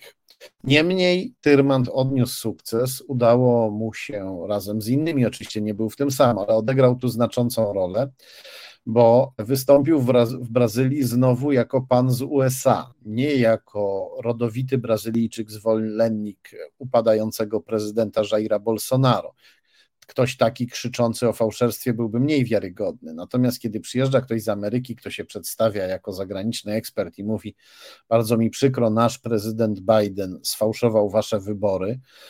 Przykro mi, że to mówię, bo to nasz prezydent, ale nie, bo to prezydent mojego kraju, no ale niestety tak się stało.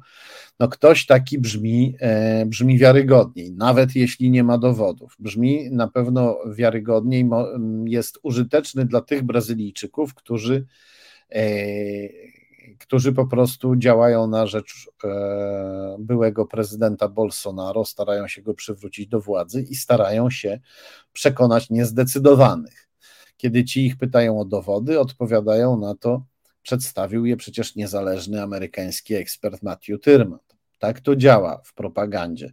Tymczasem Mateusz Tyrmand, jak wiemy, niezależnym ekspertem nie jest. Jest związany ze Steve'em Bannonem, który jest związany z Donaldem Trumpem, który jest związany z Kremlem.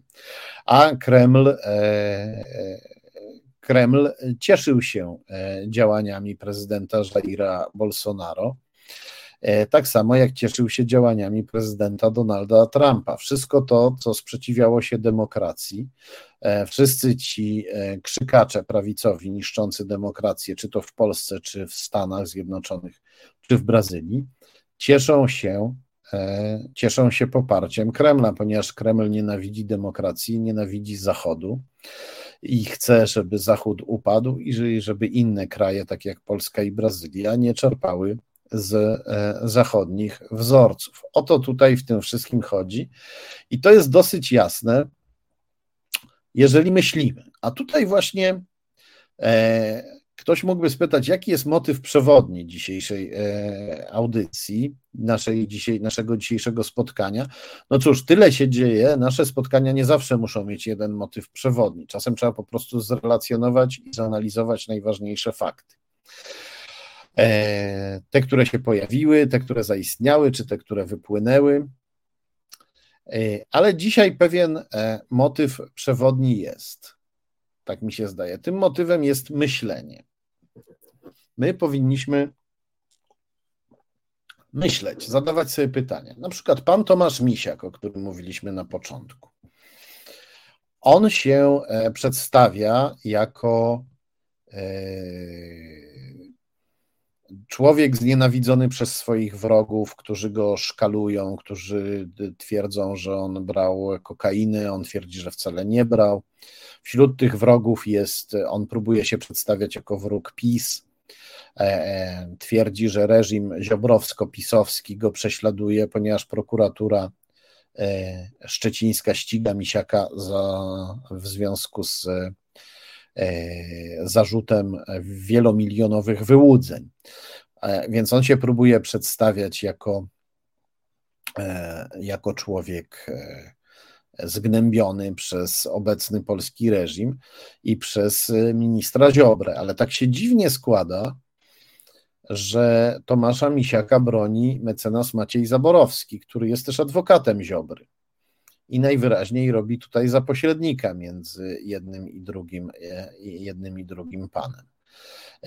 Nie wiadomo, o co tutaj chodzi. Być może Ziobro chce coś uzyskać od Misiaka i dlatego go postraszył, aresztując go nawet na chwilę, a potem mu dał swojego adwokata, żeby... Areszt jest tutaj trochę kijem, a adwokat marchewką i Misiak byłby w ten sposób urabiany metodą marchewki i kija, jeśli przyjąć tę hipotezę. Być może jest tak, że reżim chce po prostu Misiaka jakoś w naszych oczach uwiarygodnić. Misiak jest zdolnym człowiekiem, odegrał niebagatelną rolę w aferze taśmowej, na pewno jeszcze parę rzeczy mógłby ciekawych, znaczących dokonać. Tego nie wiemy, natomiast jasne jest, że Misiak, przyjaciel Morawieckiego, obsługiwany przez adwokata Ziobry, związany z prawnikiem Jarosława Kaczyńskiego i z przyjacielem Kaczyńskiego Leibem Fogelmanem, Misiak jest związany z PiS. Pisze tutaj nasz komentator Tomasz Szewczyk: panie Tomku, tu nie ma żadnych zbiegów okoliczności, kto kogo broni i dlaczego, to fakty. No właśnie. Zbiegi okoliczności się zdarzają, ale na szczytach władzy i biznesu zdarzają się rzadko. Więc myślenie tutaj, gdybyśmy pomyśleli, to gdybyśmy myśleli wszyscy, to przedstawiciele naszych elit na przykład nie ujmowaliby się za Misiakiem po jego aresztowaniu, a niektórzy z nich niestety to zrobili. Zrobił to nawet były ambasador Ukrainy Andriej Deszczyca, mimo że sami Ukraińcy protestowali, gdy firma Misiaka miała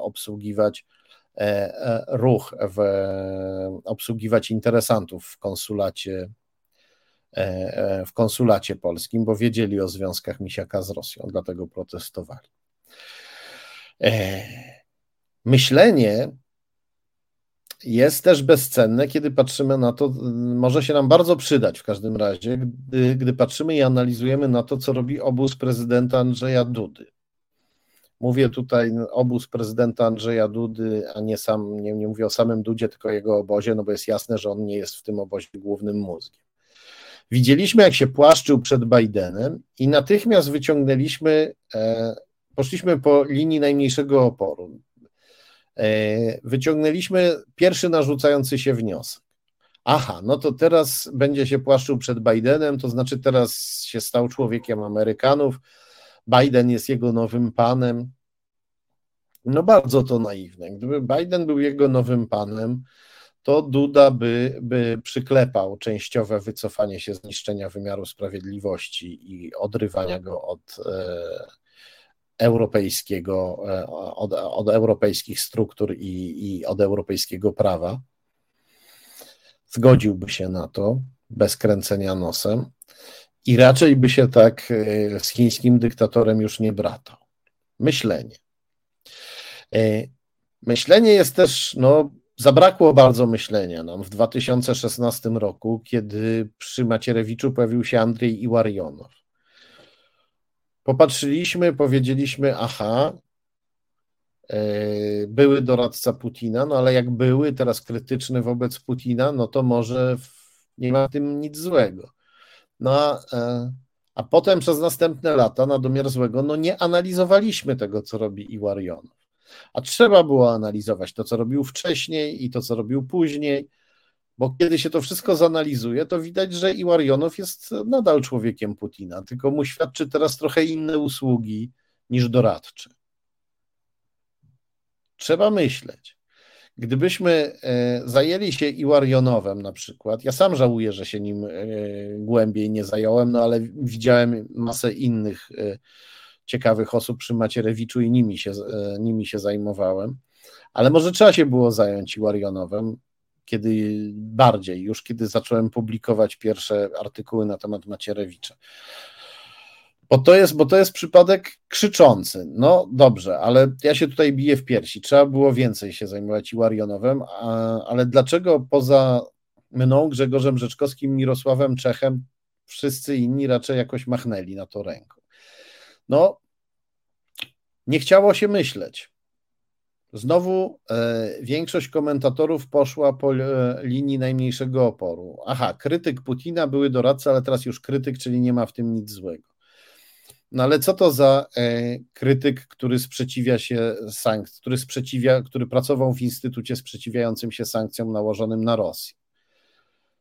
Co to za krytyk, który twierdził, że po zajęciu Krymu rosyjska gospodarka rozkwitnie, po zajęciu Krymu i po nałożeniu sankcji na Rosję?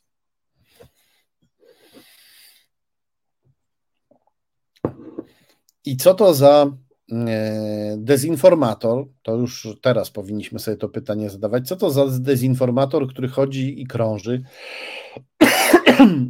rozsiewając kremlowską propagandę, twierdząc, że wybory prezydenckie w USA sfałszowano, twierdząc, że Biden i Zełenski spiskują z Putinem. Co to za człowiek, co to za dezinformator, który twierdził, że Putin nie najedzie Ukrainy, a ostrzeżenia Bidena o najeździe, szykującym się najeździe Putina na Ukrainę są kłamliwe. Przepraszam, 2 godziny mówię. Gardło zaczyna odmawiać posłuszeństwa. Kim jest ten człowiek? No, ten człowiek jest agentem wroga. I to kolejny z licznych agentów wroga, których wziął pod swoje skrzydła Antoni Macierewicz. Ewidentny już w tej chwili zdrajca.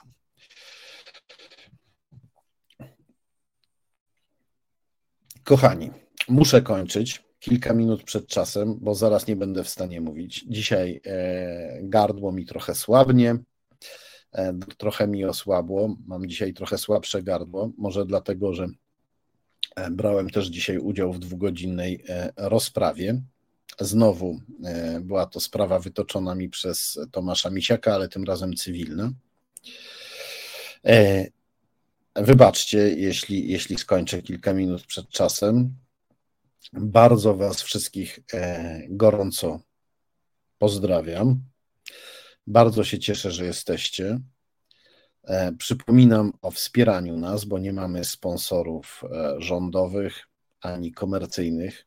Mamy tylko Was. Wy jesteście naszymi jedynymi sponsorami, obywatelskimi sponsorami Resetu Obywatelskiego.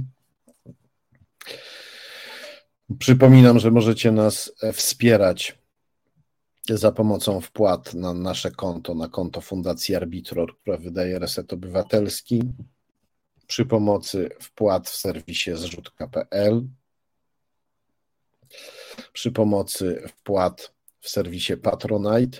Do tego ostatniego bardzo gorąco zachęcam, bo tam można sobie ustawić zlecenie stałe i co miesiąc wysyłać nam parę złotych, a parę złotych co miesiąc to więcej niż jednorazowo duża kwota. Widzimy się za tydzień, już za chwilę prawoteka. Bardzo, bardzo gorąco Was pozdrawiam. Dziękuję, że jesteście i do zobaczenia.